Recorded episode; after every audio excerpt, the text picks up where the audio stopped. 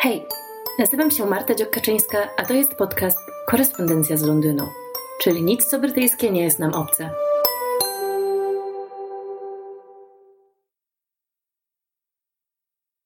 Miło mi bardzo Was dzisiaj powitać w kolejnym odcinku podcastu, chociaż przede mną zadanie bardzo trudne, bardzo tremujące mnie um, i bardzo Was proszę o dużą dozę wyrozumiałości. Będę dzisiaj nachalnie autopromować moją debiutancką powieść pod tytułem Elfy Londynu.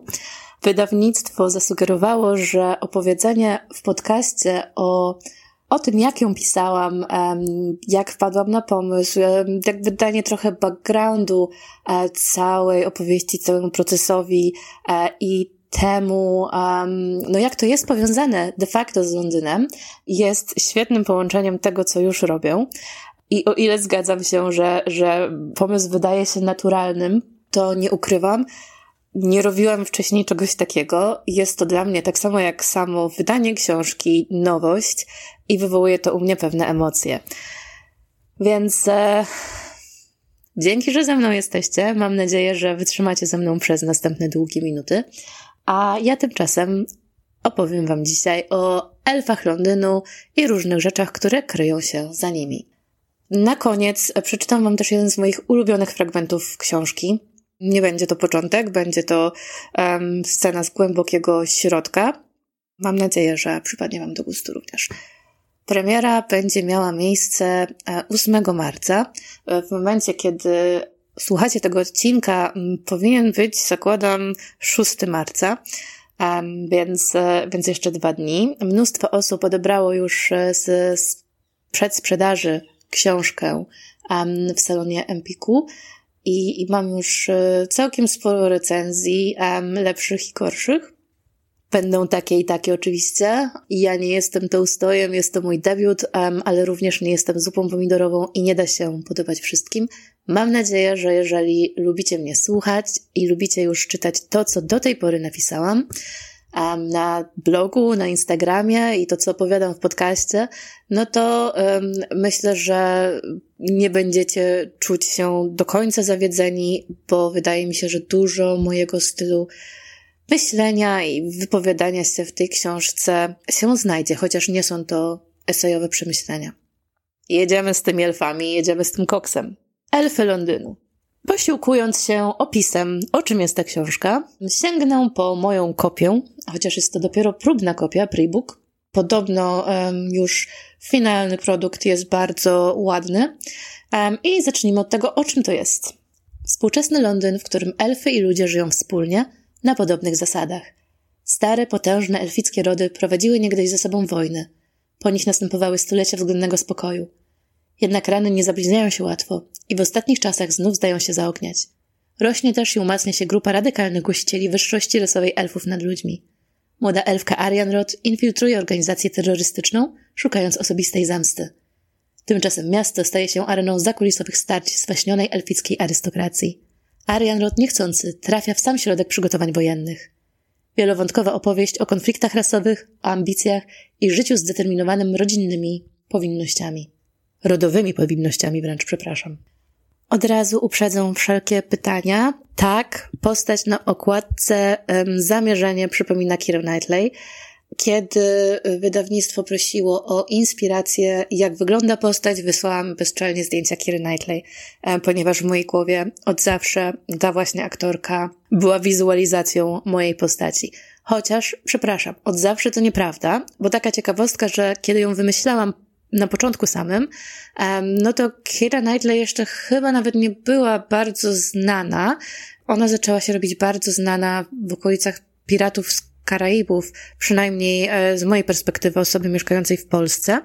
I w hmm, trailerze, który zrobiłam mając niewiele lat, chyba 14, 15, może 15, e, w Paincie w ogóle, to y, tą wizualizacją pierwszą była młodziutka Claire Danes z, w kadrze z serialu My So Called Life, czyli moje tak zwane życie.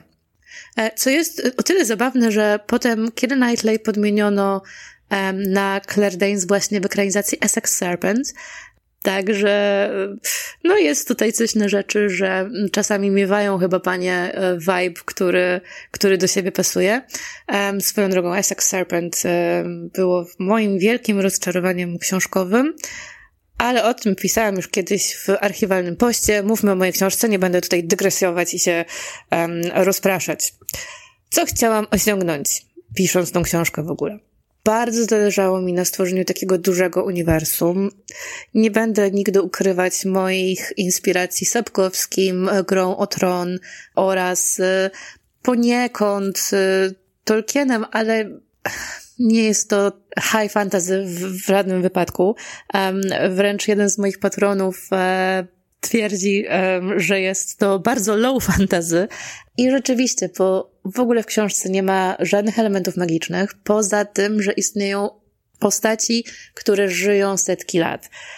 Generalnie mnie to najbardziej fascynuje jako taki eksperyment myślowy, jak zachowywałyby się e, osoby żyjące setki lat które nie mają naszych zwykłych śmiertelnych ograniczeń. I dla mnie już samo to jest, e, no jest to fantastyka, tak? Dla mnie już sam fakt, że mamy starcia różnych ras, które mają zupełnie inne warunki życia i tarcia między nimi, to już jest fantastyka i to jak społeczeństwo stworzone przez takie postaci wyglądałoby, to dla mnie też jest fantastyka. Więc jeżeli spodziewacie się um, jakichś e, bardzo bajkowych e, scenerii, ukrytych światów, jeżeli myślicie, że to jest klimat nigdzie bądź, nie. To jest zupełnie, totalnie nie to. To jest y, dużo bardziej współczesna gra o tron, tylko jest jeszcze mniej smoków, bo nie ma żadnych. No, także mam nadzieję, że jeśli ktoś miał bajkowe oczekiwania, to, to, to zniechęciłam wystarczająco. Um, oczywiście żartuję, tak? Um, mam nadzieję, że, że mimo wszystko y, dacie mi szansę. Kontynuując, e, co jeszcze chciałam osiągnąć? Postaci, z którymi będzie można się utożsamić. E, ja generalnie jestem wielką fanką książek, które mocno opierają się na postaciach. Oczywiście czytam nie tylko takie bardziej konceptualne, dzieła oparte na idei, no również mogą być bardzo wartościowe, ale ja po prostu lubię wczuć się w postać, zakochać się w tej postaci, może znienawidzić tą postać, widzieć jej ewolucję, czuć z nią bliskość, tak? Po angielsku ja to nazywam relatability. I generalnie właśnie takie relatable postaci chciałam stworzyć. Um, chciałam, żeby każdy miał jakieś swoje własne cele i pragnienia i namiętności. Oraz e, uwaga, żeby e, dobre postaci robiły złe rzeczy, a złe postaci dobre. To jest coś, co ja osobiście uwielbiam w fikcji. Nawet jeżeli nie chodzi o taki zupełny relatywizm moralny, to po prostu o skalę szarości zachowań ludzi i elfów, bo przecież piszę głównie o elfach. To jest coś, co, co generalnie ja naprawdę uwielbiam, tak jak wspomniałam. I uważam, że to dla mnie jest dobra literatura, pokazująca jakby skalę doświadczeń życiowych. Chciałam też, żeby opowieść była mocno osadzona w mieście, a w miejscach, które sama lubię, do tego stopnia, żeby miasto było niemalże bohaterem dodatkowym w tej historii. Są głosy, że mi się udało, są głosy, że mi się nie udało. W ogóle w, w wczesnej, początkowej recenzji wewnętrznej podobno nie było w ogóle czuć klimatu Londynu, no ale teraz dużo osób już twierdzi, że, że jednak on jest. Sprawdźcie sami. E, nie będę narzucać mojej interpretacji. E, nie jestem też e, jako twórca w miejscu, gdzie, gdzie czuję, że mogę powiedzieć, że mi się udało, czy nie. I na sam koniec chciałam, żeby to fantazy było o czymś większym, żeby było metaforą pewnych zachowań, które widzimy na co dzień w nieco innej scenografii. Mam nadzieję, że to widać. Będę czekać na Wasze opinie. Jestem dużo momentów historii współczesnej, wplecionych tak, mam nadzieję, może nawet niepostrzeżenie, może ktoś będzie widział pewne nawiązania, może nie. Och, dobra. Um, widzicie, naprawdę stresuję się tym, co do Was mówię, bo jest to inny content niż zazwyczaj w podcaście. i zazwyczaj nie opowiadam o swojej książce mm, aż tyle. Jeszcze nie, przynajmniej. Um, odniosę się też do pewnego zarzutu, które pojawił się w kilku recenzjach, że jest, że ilość fantazy w moim fantazji jest za mała. Może, to znaczy dla mnie jest to to, co chciałam napisać. Um, dla mnie przeniesienie warunków kultury dworskiej, bo to mnie bardzo inspirowało, do współczesności, jeden do jednego starając się to zrobić niemalże, no to jest już fantastyka, tak? Ponieważ żyjemy inaczej niż e, żyli ludzie na średniowiecznych dworach czy na dworze Ludwika XIV. A mnie to akurat e, fascynuje historycznie. I wyrzuciłam sobie zachowania z tamtych, z tamtego okresu i z y, tamtych stosunków społecznych w nasze społeczeństwo, które jest zupełnie inne, tak? Mamy inne ideały, inne zasady i próbuję zetrzeć te, e, te podejścia. Mnie się wydaje, że jeżeli ktoś żyje kilkaset lat, to już jest to naprawdę element fantastyczny. Jak już wam wspomniałam, już przed chwilą o tym ramblowałam. Um, więc jeśli wam to spodoba, to świetnie. Jeśli nie, no to mogę tylko powiedzieć dzięki za poświęcony czas. Jak w ogóle wpadłam na pomysł um, tej powieści? Zaczęło się to bodajże ponad 20 lat temu. Czytałam artykuł w Wysokich Obcasach na temat powstania wielkanocnego w Irlandii oraz postaci hrabiny Konstans Markiewicz. To była e, irlandzka arystokratka, która wyszła za jakiegoś e, arystokraty dziwnej proweniencji e, polskiego i była jednym z przywódców e, powstania przeciwko mm, okupacji angielskiej, w ogóle władzy angielskiej w Irlandii. Generalnie zrobiła na mnie wrażenie um, jej postać, bo jakby o, o powstankach, kobietach powstańcach co prawda słyszymy raz na jakiś czas, no ale jednak zawsze są to takie trochę wyjątkowe opowieści, no więc samo to już e, mnie e, kupiło. No poza tym moje wyobrażenie Irlandii e, jako takiej właśnie wróżkowej krainy z, ze szmaragdową trawą i wzgórzami pełnymi elfów i zderzenie tego z brutalną walką i brutalnym bardzo stłumieniem tego powstania, no to już we mnie też wywołało całkiem sporo um, ekscytacji i fascynacji. Dodatkowo um, był to chyba pierwszy raz, kiedy widziałam um, jakieś frazy z um, Gaelic, czyli celtyckiego języka, w którym porozumiewają się ludzie w Irlandii. To znaczy, oczywiście nie będę tutaj wchodzić jakoś w zagadnienia lingwistyczne bardzo głęboko, natomiast jakby jest to autochtoniczny język um, Irlandii. E, w przeciwieństwie do angielskiego, który jest jak najbardziej napływowy. No ale skąd tam e, Irlandia, a tutaj Londyn? No generalnie, kiedy stworzyłam moje postaci e, terrorystycznych elfów, byłam młodą dziewczyną i młodą, mam na myśli jakieś 14 lat chyba, i umieściłam to w swojej głowie w takiej krainie poza czasem niemalże, która przypominała e, jednocześnie moją drogę do liceum. To znaczy sceny, pamiętam, umiejscowiłam w, taki, e, w takich e, scenariach podobnych, no ale były to jakieś elfy, które w ogóle nazywały się bynajmniej nie po polsku. I ta opowieść bardzo ewoluowała z, wraz z moim życiem i, i z tym, co się w nim działo, więc kiedy wyjechałam do, do Wielkiej Brytanii, to elfy zaczęły e, dużo bardziej w mojej głowie powstawać po angielsku. To w ogóle był taki ciekawy problem, bo myślałam o tej opowieści niemalże jakby o filmie albo o serialu i dla mnie w tamtym czasie filmy i seriale, między innymi studiowałam e, filmoznawstwo, obok, obok historii. No, filmy i seriale, myślałam o nich w języku angielskim, najczęściej oglądałam je w języku angielskim.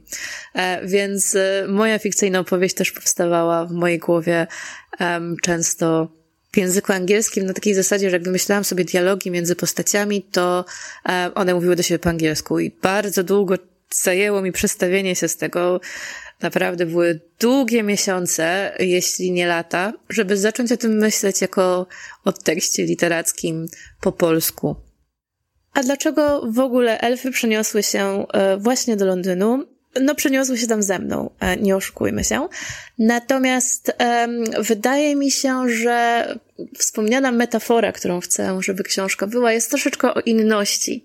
E, ja mam doświadczenie inności jako osoby spoza Wielkiej Brytanii, urodzonej poza krajem, e, która przyjechała tutaj będąc no, 19-letnią dziewczyną i mając jakieś zupełnie inne doświadczenia i ucząc się tego życia od nowa.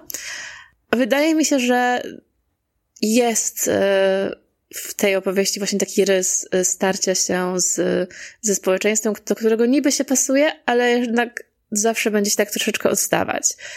Chociażby starało się bardzo um, wszelkie jego wartości wyznawać, czy starało się wpasować w nie bardzo mocno, to jednak to pochodzenie inne będzie się o nas też zawsze trochę upominać e, i zawsze będzie taki troszeczkę inny rys tego, e, że jesteśmy skąd inąd.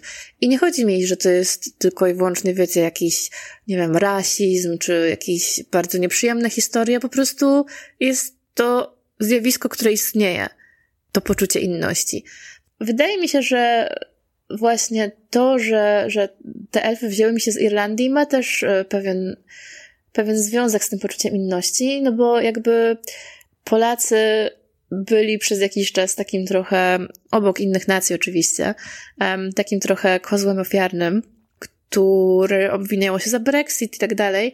Nawet jeżeli ja osobiście nigdy w życiu nie miałam takich przeżyć i nikt nie powiedział mi nic przykrego natomiast, na temat tego, że jestem z Polski, no to jednak, wiecie, ogólnie taka narracja gdzieś tam w mediach, y, czy ogólnej świadomości, gdzieś tam ona istniała, tak?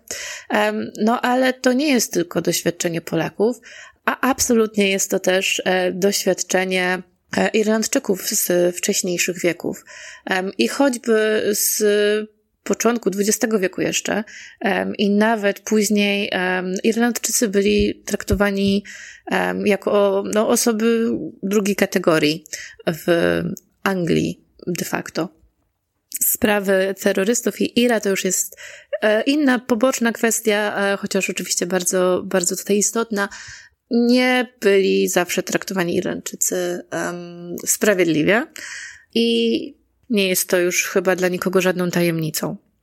Stąd wydaje mi się to powiązania elfy, Irlandia, e, bycie z poza Wielkiej Brytanii, bycie z Polski, no to wszystko się tak troszeczkę składa na cechy, cechy, może nie na cechy, na części składowe, które mentalnie wpłynęły na, na tą opowieść.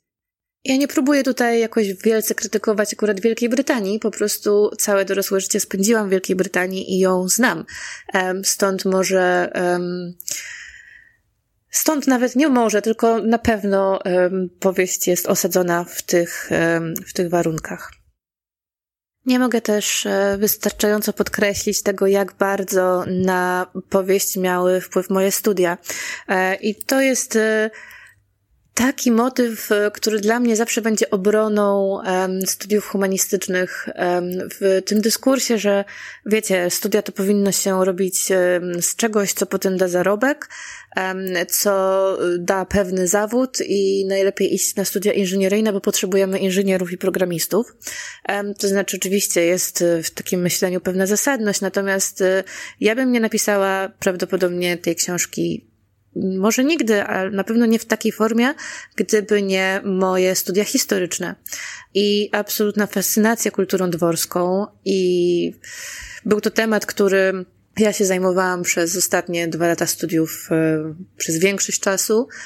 Są postaci, które mają e, rysy konkretnych postaci historycznych. Może za jakiś czas o tym opowiem, bo nie chcę troszeczkę zdradzać co, kto i jak, bo e, nie wszystkie rzeczy wypłynęły jeszcze w, w tym tomie, bo mam nadzieję, że tomów będzie więcej. E, trzymam kciuki za sprzedaż, za przyjęcie e, i za decyzję wydawnictwa. No niemniej, etykieta i kultura dworska i jakieś ceremoniały i struktury społeczne i zachowania to jest coś, co bardzo staram się odwzorować. Wydawnictwo sugerowało, żebym opowiedziała o mojej ulubionej postaci, o ile taką mam albo kogo najlepiej mi się pisało. Więc ja ogólnie uwielbiam pisać postaci, które myślą zupełnie inaczej niż ja. Um, to jest trochę na zasadzie RPG lub e, aktorstwa niemalże, tylko na papierze, a nie ekspresyjnie ciałem. E, z tego względu e, ja najbardziej lubię postaci wredne, złe, okrutne, które robią rzeczy, których ja bym nigdy nie zrobiła i które zupełnie, zupełnie inaczej niż ja się zachowują, myślą i czują. Z tego względu e, najwięcej przyjemności miałam pisząc e, postaci negatywne e, wrogów, głównie Larsa Lindberga, którego którego oparłam sobie na różnych takich populistach, mniej lub bardziej pozytywnie przyjmowanych przez społeczeństwo, oraz postać Asgeira, który jest no, dość okrutnym psychopatą. Um, ale mam nadzieję, że być może w przyszłości okazuje się, że ma swoje powody. To znaczy, ja je znam, ale jeszcze o nich nie pisałam. Pisałem się także świetnie dwóch e, lordów, lorda Shanagera i lorda Felina, e, bo tak czyta się, um, czyta się nazwisko e, też głównej postaci, bo to jest jej wuj. Arianrod pisze się i czyta tak samo, natomiast nazwisko Faolain pisze się, a czyta się Feilin. No generalnie są to, są to wszystko, e, no, mężczyźni, tak jak można zauważyć, natomiast e, lubię, lubię, kiedy postaci są niemiłe, e, wyzłośliwiają się, trochę się znęcają nad innymi. E, w fikcji oczywiście, bo, bo na co dzień e, bardzo nie lubię takich zachowań i staram się sama nie zachowywać w ten sposób. Jeśli chodzi o postaci, e, do których mam największą sympatię, to zdecydowanie jest to inna arystokratka, Lady Arundel, i żeby nie było, to nie jest żaden self-insert, ja się w ogóle nie, nie widzę jako y, ta postać, ani w ogóle generalnie nie widzę się jako żadna postać. Um, są cechy w tych postaciach, które ja bym chciała mieć, y, jak byłam nastolatką, albo jak na różnych etapach innych mojego życia. Więc są takie trochę, powiedzmy, figury kogoś, do kogo chciałabym aspirować, natomiast nie czuję, żeby, żeby żadna z tych postaci obecnie mnie jako um, autorkę e, wyrażała i była to, były jakieś tam motywy autobiograficzne. To znaczy właśnie motywów autobiograficznych jest na pewno mnóstwo w każdej postaci. W ten sposób. Niektóre z nich są oparte na zachowaniach osób, które y, znałam lub znam. Niektóre mają relacje, które zaobserwowałam w prawdziwym życiu. Niektóre postaci mówią cytatami z mojego męża na przykład. Ale nie jest to żadna jedna postać, która jest moim mężem, tylko na przykład coś, co powiedział, bardzo mi się spodobało i przypasowało do kogoś. Na przykład Lars Lindberg absolutnie chyba więcej niż raz cytuje mojego męża. Um, no a mój mąż nie jest prawicowym złolem. tak to wygląda. E, a Lady Arundel lubią, ponieważ jest to silna kobieca postać, która jest silna po kobiecemu. Mam wrażenie, że takich postaci jest coraz więcej, ale wciąż niewystarczająco. E, I, i bardzo e, dobrze mi się ją pisało w ten sposób. Co mam na myśli? To znaczy, że nie musi uciekać się do siły mięśni, nie jest to e, żadna wojująca księżniczka. E, jest to e, jedna ze starszych postaci, bardzo zdystansowanych, eleganckich, uprzejmych, wręcz miłych. I ma autorytet i władzę we własnym rodzie oraz w najwyższych kręgach tego społeczeństwa. I nawet główna bohaterka, która jest dziewczyną krnąbrną i buńczuczną, e, szanuje bardzo Lady Arundel i w jej towarzystwie zachowuje się inaczej.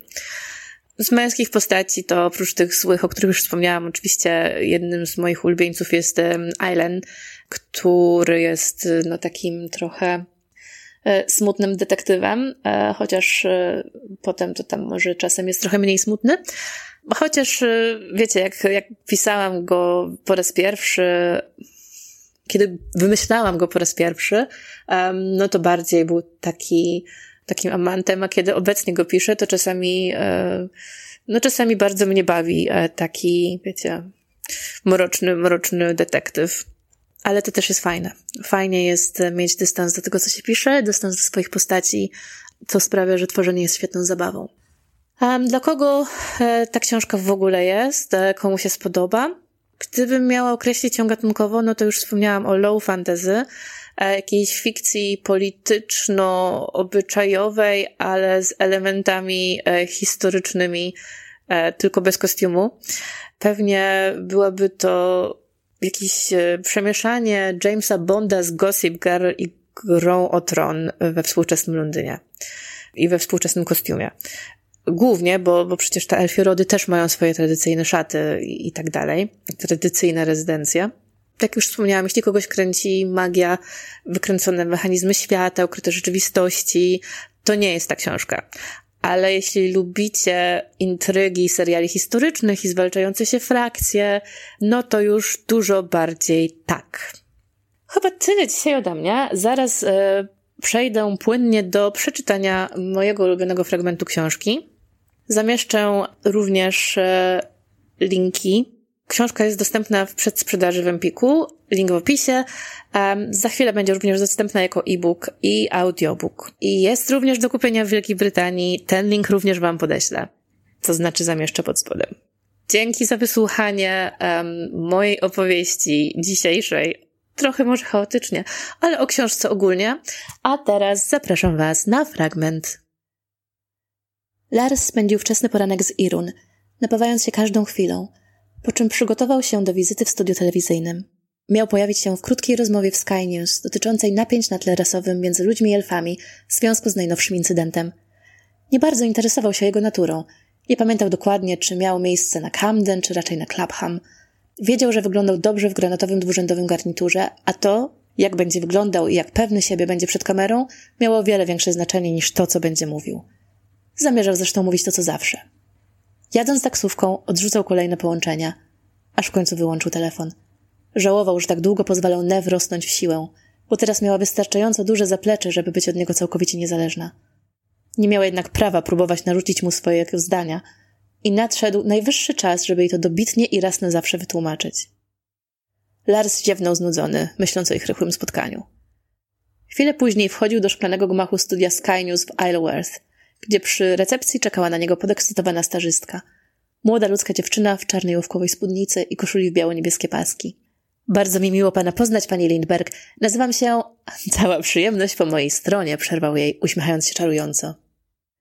Zaprowadziła go do makijażowni, gdzie inna młoda ludzka dziewczyna przypudrowała mu twarz, a potem do przeszklonego studia, w którym czekali już dźwiękowcy.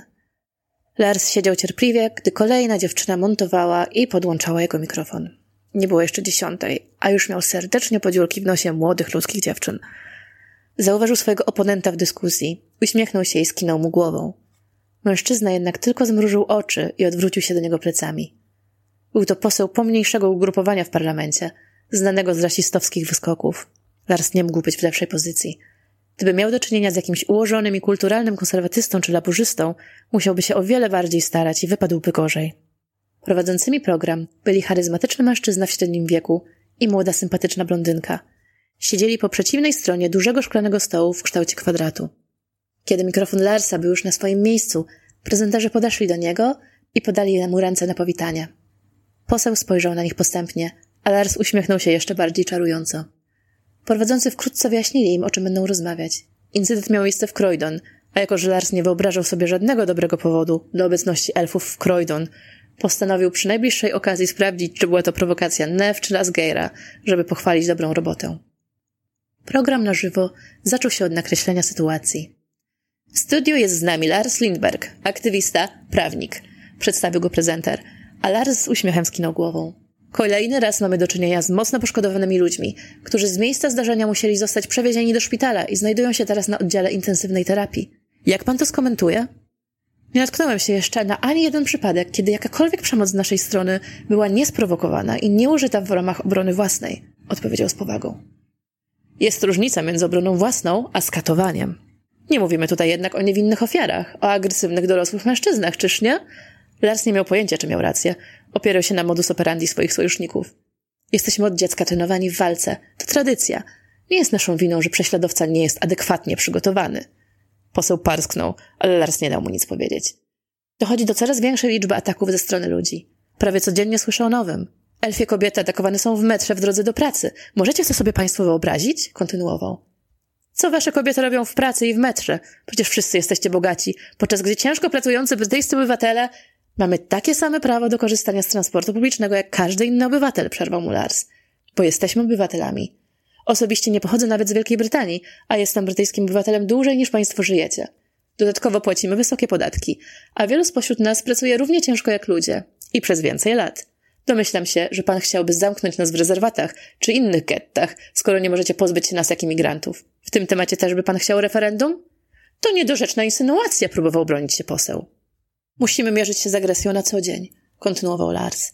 My przynajmniej jakoś sobie radzimy, choć zdarzają się przecież regularnie napady, a nawet morderstwa z nienawiści. Służby specjalne są opieszałe, nie umieją powstrzymywać ataków na elfy, a tym samym otwierają drogę do ich radykalizacji. Są zupełnie niekompetentne, a ciężko mi w ogóle wyobrazić sobie, co muszą przeżywać krasnoludy lub delikatne driady. Ani krasnoludy, ani driady nie sprawiają, że ludzie trafiają na intensywną terapię, krzyknął wzburzony poseł. Rzeczywiście, nie sprawiają, odpowiedział Lars spokojnie. Same na nią trafiają. Jakie zatem panowie widzą rozwiązanie tego konfliktu? spytała prezenterka. Co musimy zrobić, żebyśmy wszyscy mogli żyć w harmonii? Multikulturowość nie działa. Nie jestem rasistą, ale wszystkie rasy powinny znać swoje miejsce i trzymać się ze swoimi. Oddzielne szkoły, oddzielne instytucje, oddzielne. Znakomita część elfów już teraz korzysta z osobnych szkół i instytucji. Lars spojrzał na posła z pobłażaniem. Żyjemy inaczej. Potrzebujemy edukacji, która zrozumie te różnice. Potrzebujemy lekarzy specjalistów. To wszystko już ma miejsce. Od wieków. Według mnie jest całkiem odwrotnie. Potrzebujemy większej integracji, większej reprezentacji, parytetów w parlamencie na przykład, w obu izbach. Chociaż oczywiście Izba Lordów to mniejszy problem. Jesteśmy tam już obecni. Chcecie wszędzie wcisnąć swoje macki, żeby uciskać porządnych ludzkich obywateli. Poseł nie potrafił ukryć wściekłości. Kraść nasze... Dziękujemy bardzo, przerwał prowadzący. Czas na wiadomości z giełdy i prognozę pogody. Zanim opuścili studio, Lars zapisał sobie ołówkiem imię i nazwisko posła w małym notesie, który zawsze nosił w kieszeni. Chciał je zapamiętać, żeby wpłacić anonimową dotację na jego kampanię wyborczą. Dziękuję. Mam nadzieję, że e, sięgniecie po książkę. Wszystkie linki um, będą dostępne w opisie. A ja dziękuję za ten odcinek. Do usłyszenia. Następnym razem e, będzie już o wiele bardziej brytyjsko-londyńsko e, i aktualnie. Dziękuję Wam jednak za poświęcony czas.